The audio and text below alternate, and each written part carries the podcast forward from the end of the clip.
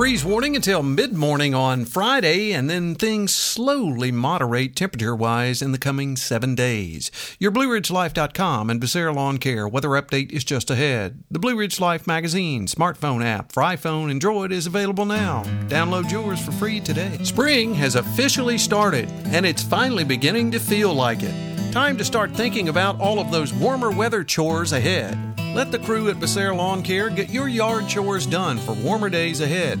Mulching, raking, cleaning out those gutters, chipping, and more. One call. Carlos and his team at Becerra Lawn Care can make it happen. Get your flower beds and yard ready for those long days of summer soon to follow. Call Carlos now to get on the list for lawn mowing. Sit back and relax. Call Carlos at 434 962 3266. He'll call you back. That's Becerra Lawn Care at 434 962 3266.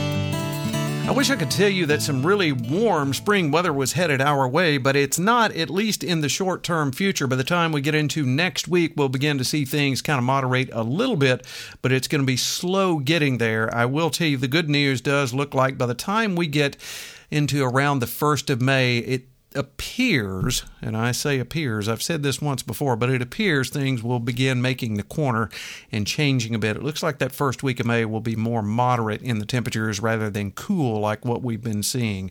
We'll keep our eyes on that. During the day on Friday, afternoon highs around 60 to 61 after that morning freeze warning for a lot of areas expires around 9 a.m. Friday night, still clear, chilly night, 35 the overnight low on Saturday, better, sunny skies and 65, light and variable winds. So it will feel nice because the sun is at such a high angle this time of year as long as we can just get it without any wind, it feels pretty comfortable. On Saturday night, mostly cloudy near 40. On Sunday, partly sunny, a tad warmer, 66 to 67. By Monday, partly sunny, a chance of showers there, hit or miss. We'll call it 64 the daytime high. Tuesday, showers likely, mostly cloudy near 60. Wednesday, showers likely in 66.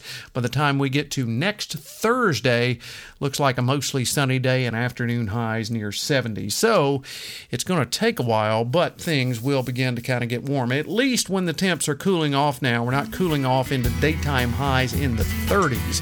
I'll take those 60s for that. Hey, you have a great Friday and upcoming weekend, everyone. We'll catch you on our next weather update. Until then, I'm forecaster Tommy Stafford, and remember, check us out at BlueRidgeLife.com.